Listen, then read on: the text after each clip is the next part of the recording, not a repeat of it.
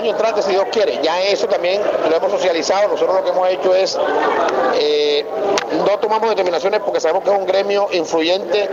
Paso a paso lo hemos ido llevando. Nosotros desde febrero estamos trabajando ese tema de. Ustedes lo saben hasta ahora, pero ellos son los principales. Ellos dicen que estamos, que estamos listos. Se arreglaron algunas cosas con, con la gente de la plataforma y yo creo que ya el año entrante es una realidad.